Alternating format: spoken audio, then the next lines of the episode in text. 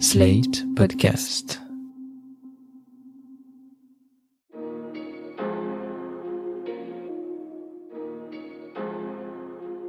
Bonjour et bienvenue dans Le Monde Devant Soi, le podcast d'actualité internationale de Slate.fr. Je suis Christophe Caron et je suis en compagnie de Jean-Marie Colombani, directeur de la publication de Slate. Salut Jean-Marie. Salut Christophe. Et d'Alain Frachon, éditorialiste au Monde et spécialiste des questions internationales. Salut Alain. Bonjour Christophe. La Chine a-t-elle tiré un missile hypersonique à capacité nucléaire? C'est en tout cas ce qu'affirme le Financial Times dans son édition du 16 octobre dernier. Selon le quotidien britannique, Pékin aurait procédé à un tir d'essai en août. Lancé via une fusée classique, ce type de missile serait capable de faire plusieurs fois le tour de la Terre, au-delà de la vitesse du son, et de modifier sa trajectoire. Alors si l'engin a raté sa cible à 32 km près, il n'en reste pas moins que cette nouvelle tentative révèle les très grands progrès techniques de la Chine. Il y a trois ans, un même type de missile avait été lancé, mais sans que le vol ne dure plus que quelques minutes. Du coup, à Washington, on panique, car ce nouveau missile remettrait en cause tout le système de défense américain. Jean-Marie, on a raison de paniquer à Washington En tout cas, il y a des raisons de s'inquiéter parce que c'est un changement stratégique majeur. C'est un changement stratégique dans la capacité à bombarder, évidemment, et à contourner les défenses et ça implique aussi, euh, en termes géopolitiques, un, un, bouleversement de la situation actuelle. Sur la capacité militaire de ce genre de, de missile, c'est évidemment un pas extraordinaire parce que ça contourne ou ça permet d'échapper aux actuels boucliers antimissiles qui sont déployés notamment aux États-Unis. Donc, première inquiétude, elle est technologique. La deuxième inquiétude, elle est géostratégique parce que dans la période de la guerre froide, vous aviez une Russie puissante et une Chine faible.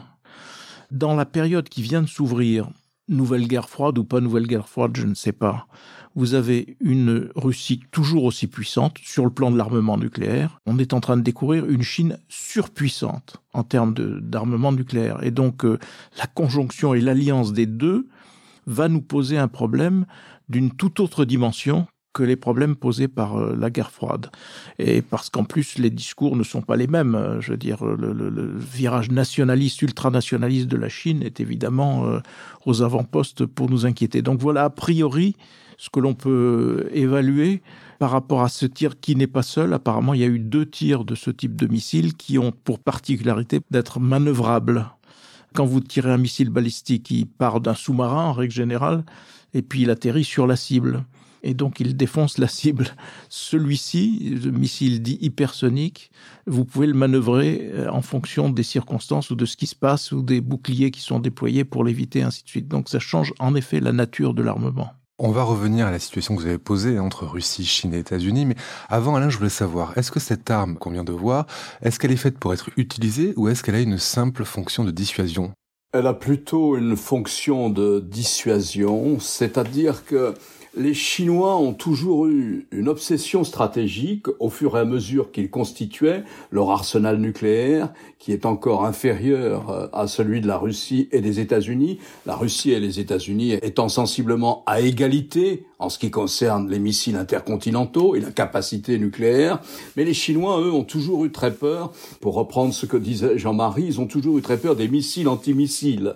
Vous savez, la caractéristique du missile hypersonique, les Russes le maîtrisent, puisqu'il y a deux ans, ils avaient fait un essai d'un missile hypersonique.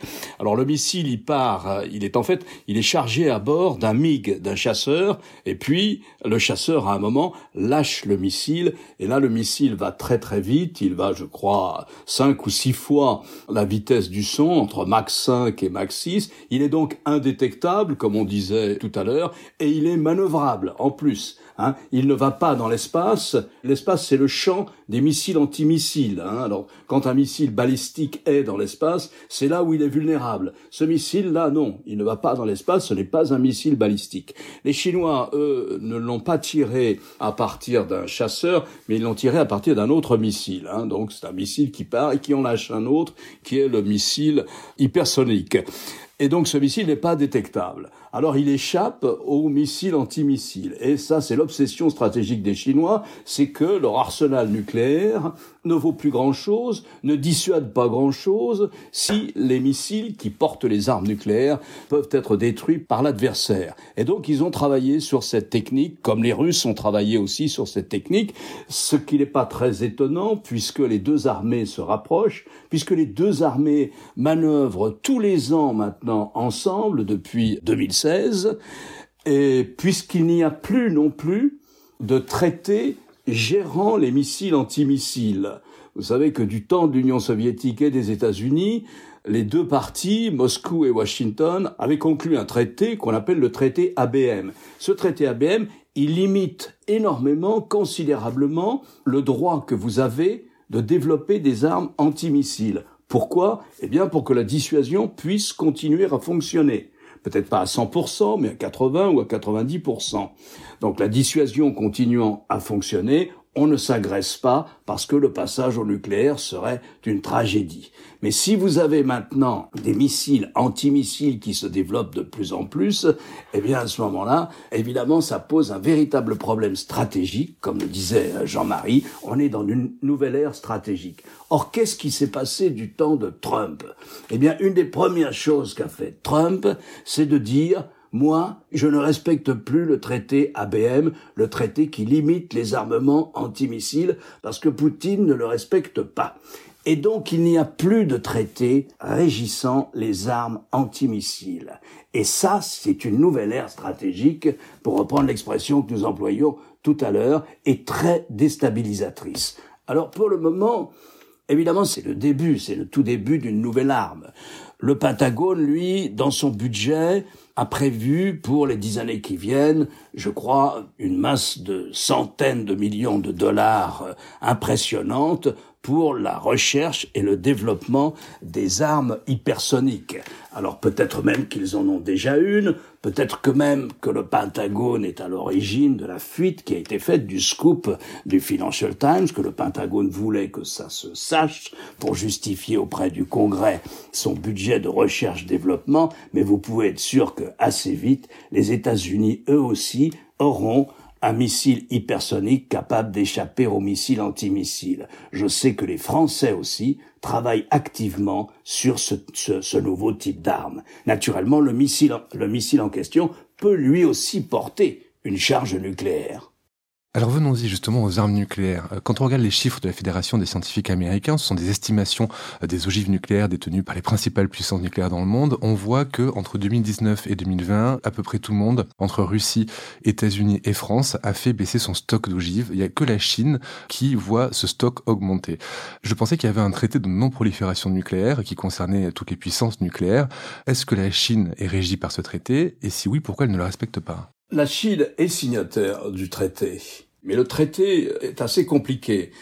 Il y a d'autres signataires du traité, par exemple comme la France et la Grande-Bretagne, qui ne participent pas à certaines, à une diminution des armes nucléaires dans les mêmes proportions que peuvent le faire les soviétiques et les États-Unis, puis les Russes et les États-Unis, puisque le dernier traité a eu lieu, je crois, dans les années 90, c'est-à-dire après la dissolution de l'Union soviétique. Juste Alain, pour donner les chiffres quand même qu'on se rende bien compte du nombre d'armes en circulation dans le monde, la Russie, ils sont aux alentours de 6400 ogives nucléaires, les États-Unis 5800, et la Chine arrive bien loin derrière avec 320, suivi de la France 290, et puis après, encore plus loin, Royaume-Uni à 195. Donc c'est vrai qu'il y a une prééminence euh, assez impressionnante hein, de la Russie et des États-Unis en termes d'armes nucléaires, et que la Chine est toujours encore loin derrière. C'est ça. Et ce qui explique ce chiffre-là, c'est le fait que l'arsenal chinois ne peut pas se comparer ni à l'arsenal des Russes, ni à l'arsenal des Américains.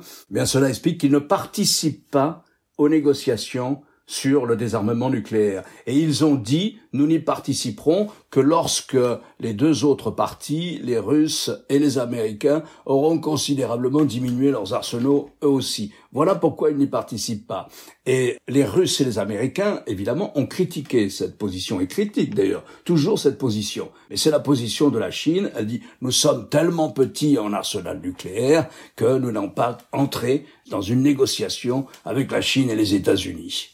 Ce sont des chiffres qui laissent perplexe, hein, parce qu'on se dit, mais à quoi donc ça peut servir?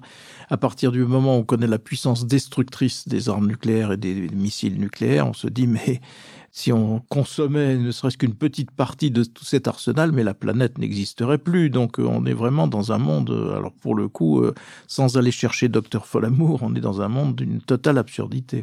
Et tout ça se déroule dans un contexte un peu tendu à propos d'un pays ou d'une province, selon de quel point de vue on se place, qui est Taïwan. Le président Joe Biden a déclaré jeudi 21 octobre qu'il défendrait Taïwan en cas d'attaque chinoise contre l'île. Et même si Xi Jinping a récemment affirmé qu'il voulait opérer une réunification dite pacifique avec ce territoire qu'il considère comme une province, on assiste depuis quelque temps, et en particulier au début du mois d'octobre, à des provocations militaires de la part de Pékin qui envoie des avions dans des zones proches de celles de Taïwan.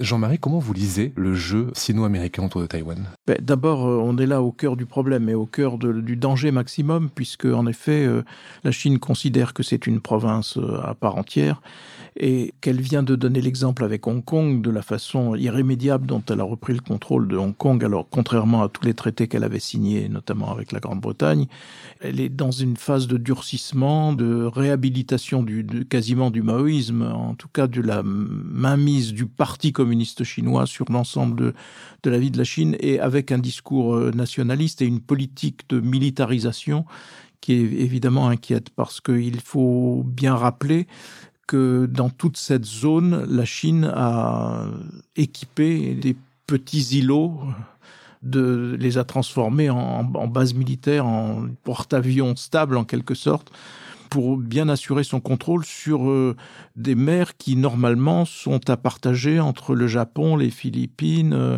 le Vietnam euh, et que la Chine au contraire revendique pour elle-même. Avec cette menace qui pèse sur Taïwan, jusqu'à présent le discours chinois était quand même assez menaçant sur Taïwan et ne laissait pas penser à une reconquête pacifique. Donc le récent discours de Xi Jinping est venu là pour un petit peu modérer les inquiétudes. Du côté américain, le discours de Joe Biden met fin à ce que l'on appelait l'ambiguïté stratégique. C'est la doctrine américaine vis-à-vis -vis de, de Taïwan, c'est-à-dire que on considère depuis la réconciliation entre les deux pays, Chine et États-Unis, que la Chine est une, du côté américain comme du côté de la plupart des autres pays, on considère que Taïwan a droit à son autonomie, à son régime propre, avec euh, l'ambiguïté qui porte sur euh, le fait, parce qu'il n'y a guère que, je crois, une quinzaine d'États dans le monde qui reconnaissent formellement Taïwan comme un État euh, totalement indépendant. Simplement, il me semble que Joe Biden, entre-temps, a à nouveau nuancé son discours sur le fait que les États-Unis voleraient au secours de Taïwan. Ce qu'il faut bien voir, c'est que c'est une, question majeure parce que ça peut déboucher sur une conflagration. En effet, Taïwan, c'est pas seulement le, la, la, sécurité des États-Unis ou vue par les États-Unis par rapport à la puissance chinoise, c'est aussi l'indépendance du Japon qui est en jeu. Donc euh, le Japon a un intérêt majeur à ce que Taïwan reste Taïwan et ne devienne pas une province chinoise. Euh, Mais qu'est-ce que vous entendez par indépendance du Japon, Jean-Marie? Que par le fait que le, le, Japon serait très directement menacé par un conflit dans cette zone, évidemment, dont il est le premier concerné, puisqu'il est lié par un traité de défense avec les États-Unis. Et c'est donc sa situation stratégique qui est en cause dans cette affaire. Donc il ne faut pas seulement considérer les États-Unis, il faut aussi regarder la situation stratégique du Japon. Et donc euh, entre aussi la défense du Japon dans ce qui serait la défense de, de Taïwan. Et pour nous, c'est aussi un problème majeur parce que Joe Biden essaye de considérer ou de, de faire admettre qu'une attaque contre Taïwan serait une attaque contre l'OTAN, contre donc les gens qui sont alliés dans l'OTAN, donc aussi pour nous-mêmes. Et donc, euh, ça a été l'enjeu d'un certain nombre de discussions dont on avait déjà parlé dans ce podcast sur euh, les discussions qui ont conduit tout le monde un petit peu à approuver le fait que l'OTAN serait concernée par la zone Indo-Pacifique. Pas du tout à la base, à l'origine de sa constitution. Pas du tout à la base de l'OTAN, mais néanmoins, par ce biais-là qu'on est évidemment concerné. Donc, on entre vraiment dans une zone de danger parce que il faut aussi rappeler que la Chine est dans un programme d'armement non pas de réarmement, mais d'armement, de constitution d'une force militaire assez considérable, notamment sur le plan de la marine, et puis sur le plan des missiles, on vient de le voir, avec un progrès technologique majeur qui ferait que l'interlocuteur, du coup, change de nature. Alain, je voudrais votre point de vue justement sur Taïwan, Pékin et Washington. Ces dernières semaines, les développements entre Taïwan, la Chine et Washington ont été nombreux, à tel point que certains titres de presse parlent, avec des titres un peu sensationnalistes, de possibilité de troisième guerre mondiale. Est-ce que tout ça n'est pas un peu exagéré, Alain? Pendant la guerre froide, lors de cette longue période de confrontation entre les États-Unis et l'Union soviétique, un des points les plus chauds, ça a été Berlin. D'où la division de la ville, la défense par les États-Unis, par le camp occidental de la partie de Berlin qui restait membre de la République fédérale. Là, on peut dire que c'est Taïwan l'enjeu. Alors il faut rappeler une ou deux choses importantes pour comprendre. Lorsque les États-Unis normalisent leurs relations avec la Chine, ça c'est une période qui va de 1972 avec la visite d'un président américain, Richard Nixon à Pékin, où il rencontre Mao Tse-tung, jusqu'à 1979 avec Jimmy Carter, où les relations, des pleines et entières relations diplomatiques sont installées. À ce moment-là, les États-Unis reconnaissent qu'il n'y a qu'une Chine et que c'est Pékin qui est euh, l'incarnation, l'émanation, la représentation de cette Chine et non plus Taïwan. Mais le Congrès impose euh, au président Carter une législation qui dit les États-Unis s'engagent à donner à Taïwan les moyens militaires de son autonomie. Ça veut dire que Taïwan doit rester l'entité autonome qu'elle est. C'est une entité autonome qui a été constituée par le camp nationaliste chinois lorsqu'il a perdu la guerre face à Mao Tse-tung, face aux communistes. En 1949, les nationalistes se réfugient sur cette île chinoise et ils y installent la République de Chine que les États-Unis reconnaissent comme étant la Chine légale au moins jusqu'en 1972. Donc voilà la situation tout à fait particulière de Taïwan. Le président américain Biden, il est lié par cette législation de 1979, la législation sur les relations avec Taïwan, c'est-à-dire qu'il s'engage à fournir à l'île les moyens de sa défense pour qu'elle reste autonome. Elle est en plus, entre-temps, devenue une démocratie. Et c'est aussi ça que ne supporte pas Xi Jinping. C'est la réussite d'un modèle chinois démocratique. Et c'est pour ça que la question de Taïwan est fondamentale. Parce que Xi Jinping n'imagine pas qu'un morceau de Chine et toute la communauté internationale, la France comme les États-Unis, reconnaît que Taïwan fait partie de la Chine, reconnaît cette théorie d'une Chine unique, une Chine une. Mais si un morceau de la Chine échappe à l'emprise du Parti communiste, c'est intolérable pour Xi Jinping. Alors il a parlé d'une réunification pacifique, comme le disait Jean-Marie tout à l'heure. Est-ce que Biden, cette semaine, est sorti d'une sorte d'ambiguïté en disant nous sommes engagés à défendre Taïwan. C'est un peu différent que de dire nous sommes engagés à donner à Taïwan les moyens de sa défense. C'est effectivement ce qu'a dit Biden, qui s'adressait il y a 48 heures à un groupe de jeunes gens. Mais immédiatement, je crois que Jean-Marie l'a signalé, immédiatement le porte-parole de la Maison-Blanche a dit non, nous restons à la théorie de cette ambiguïté stratégique. Nous sommes engagés à donner à Taïwan les moyens de sa défense. Alors l'armée taïwanaise est entraînée par les Américains. La plupart de l'aviation taïwanaise est d'origine américaine. C'est véritablement une entité qui est liée aux États-Unis sur le plan de sa défense. Donc voilà la situation. Est-ce qu'on sort de cette situation? Comment ça peut évoluer? Une chose est sûre dans le Pacifique occidental, qui est le lieu de la confrontation militaire possible entre les États-Unis et la Chine, c'est Taïwan le point le plus dangereux. Je reviens à mon obsession euh, russo-chinoise parce que c'est aussi un élément qui complique la donne et qui la rend plus dangereuse. Encore une fois, aujourd'hui, les Russes et les Chinois sont alliés. Ils sont même alliés dans cette zone-là, puisque les bateaux russes, les forces russes ont participé à des manœuvres communes avec la Chine pour bien montrer précisément cette proximité. Et ça retentit sur nous parce que les Américains veulent nous entraîner. Ils ont constitué cette alliance avec l'Australie, à nos dépens, avec l'Australie et l'Angleterre. Mais il y a surtout une alliance Japon, Inde, États-Unis, Australie qui est euh, évidemment totalement destiné aussi à essayer de contenir la, Chine et qui serait concernée par l'affaire de Taïwan, bien évidemment. Les États-Unis voudraient nous voir nous solidariser avec euh, ce qui serait une riposte militaire américaine si elle devait avoir lieu on ne va pas devenir, on ne va pas être considérés, nous Français, pas plus que les Britanniques ou les Allemands ou les autres, comme des partenaires essentiels dans cette zone mais je pense que notre intérêt est de, montrer notre solidarité malgré tout, et donc d'une certaine façon d'être quand même engagé. Parce que c'est un signal donné aux États-Unis et une incitation donnée aux États-Unis à ne pas se désintéresser, si peu que ce soit, du théâtre européen. Et sur le théâtre européen, nous, nous sommes concernés par la Russie. Nous sommes concernés par euh, les éventuels euh, regains d'agression euh, qui pourraient venir de Vladimir Poutine. Et cela dit sans être obsessionnel, mais enfin, il a quand même amputé l'Ukraine après avoir amputé la Géorgie. Il est, si on écoute nos amis des États baltes, il est une menace pour les États baltes, il est une menace pour la Pologne. Enfin, je veux dire, quand on s'éloigne de Paris et qu'on va vers l'est de l'Europe, on, on voit les choses un petit peu différemment. Donc, être accepter ce partenariat même s'il n'est pas significatif sur le plan militaire, mais il est significatif sur le plan symbolique et politique, aux côtés des États-Unis dans l'affaire de Taïwan, c'est d'une certaine façon pour nous, mais peut-être Alain me démentira, se garantir d'une bonne solidarité américaine sur le théâtre européen à un moment où les États-Unis n'ont plus tant intérêt que cela à s'intéresser, à rester totalement solidaires des, des, Européens sur le théâtre européen face à la Russie. Et encore une fois, je pense qu'il faut considérer aujourd'hui non plus la Russie seule, non plus la Chine seule, mais il faut considérer cette alliance stratégique peut-être momentanée, mais pour le moment, elle est là. Elle est formalisée. Entre, elle, elle est formalisée symboliquement. Euh, n'y a, pas, de traité qui la régit. traité, mais elle, se marque sur le terrain par la présence de bateaux russes aux côtés de bateaux chinois.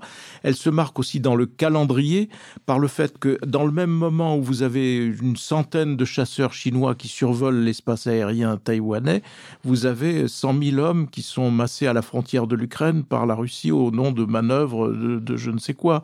Et donc un message très clair. Donc euh, voilà la situation dans laquelle nous sommes. Mais est-ce qu'elle peut se matérialiser, selon vous, Alain, cette alliance Pékin-Moscou? On, se rappelle que euh, lorsque les États-Unis ont lancé AUKUS avec la euh, Grande-Bretagne et, l'Australie, euh, la Russie avait dénoncé un prototype d'OTAN asiatique. Est-ce qu'en réaction, on pourrait matérialiser une alliance avec Pékin?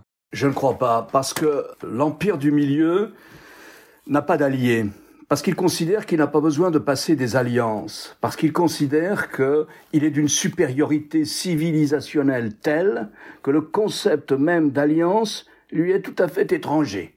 Le seul pays où on pourrait considérer qu'il y a une sorte d'alliance, mais elle n'est pas formelle, c'est avec le Pakistan. Mais elle n'est pas formelle, encore une fois.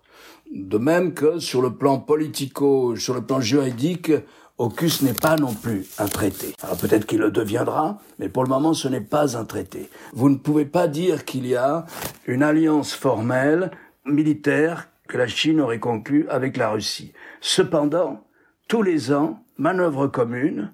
Cependant, les rapports de force qu'a expliqué euh, Jean-Marie, euh, c'est-à-dire que nous, Européens, si nous voulons continuer à conserver tout de même l'OTAN et cette solidarité transatlantique face à un comportement dangereux de la Russie, nous avons intérêt à manifester aussi une certaine solidarité à l'adresse des États-Unis dans la zone Indo-Pacifique. Qu'on appelle Indo-Pacifique, ça me paraît être tout à fait le jeu des rapports de force aujourd'hui. Voilà un peu la situation. Si vous me permettez de revenir à Taïwan stricto sensu, je voudrais compliquer encore la photographie que nous venons de faire, que nous venons de prendre.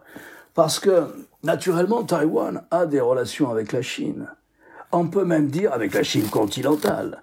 On peut même dire, d'ailleurs dans les deux pays, il y a une sorte d'administration chargée des relations entre les deux Chines. Eh bien, si vous voulez, on peut même dire que Taïwan a été, au début des années 70, avec le Japon, puis avec les États-Unis, parmi les grands investisseurs qui ont participé au décollage de la Chine du temps de Deng Xiaoping, hein, à partir à partir de 1976, si vous voulez, la fin des années 70. Et donc c'est très compliqué. Je me souviens, j'ai fait plusieurs voyages à Taïwan, cinq ou six, et je me souviens une fois d'avoir participé, d'avoir discuté avec un pilote de chasse de Taïwan. Et je lui demandais, mais qu'est-ce que vous faites maintenant? Et le pilote me dit, oh, moi je suis à la retraite. Et je lui dis, vous passez votre retraite euh, à Taipei, ici Il me dit, non, non, je la passe à Canton parce que j'ai une plus grande maison à Canton que celle que j'ai à Taïwan. Donc c'est très compliqué, si vous voulez. Il y a en ce moment même, même s'ils ont un peu diminué, de fortes relations économiques entre Taïwan et la Chine continentale. Je me souviens d'avoir été sur l'île, une petite île au sud de Taïwan, d'où vous voyez la Chine continentale, vous voyez la côte de Xiamen, une très très belle ville du sud de la Chine. Eh bien, j'étais accompagné par un militaire euh, taïwanais qui me disait, vous voyez ces, ces bateaux de pêche là? Je dis oui, je vois des grands sampans, des chalutiers. Il me dit alors ces bateaux de pêche, euh, ils nous appartiennent mais les pêcheurs dessus, ce sont des pêcheurs de Chine continentale. Et le poisson, ils le gardent pour eux. Mais en contrepartie, la province de Chine continentale nous donne de l'eau douce, parce que nous n'avons pas d'eau douce. Affaire chinoise, affaire compliquée. Mais il n'en reste pas moins qu'en ce moment, la situation est plus que tendue. Elle est extrêmement dangereuse, avec un face-à-face quotidien, soit avec les avions taïwanais et des chasseurs qui viennent de Chine continentale, mais aussi avec des avions américains et des avions chinois. Eh bien, c'est sur cette note d'espoir et d'optimisme qu'on va finir cet épisode. Alors, merci. Je rappelle votre chronique chaque jeudi dans Le Monde et sur le monde.fr. Merci Jean-Marie. Je rappelle vous votre participation hebdomadaire chaque jeudi aussi à l'émission politique sur France 24. Merci messieurs et à la semaine prochaine. Merci Christophe. Merci Christophe. Retrouvez Le Monde devant soi chaque vendredi sur slate.fr, votre plateforme de podcast préférée.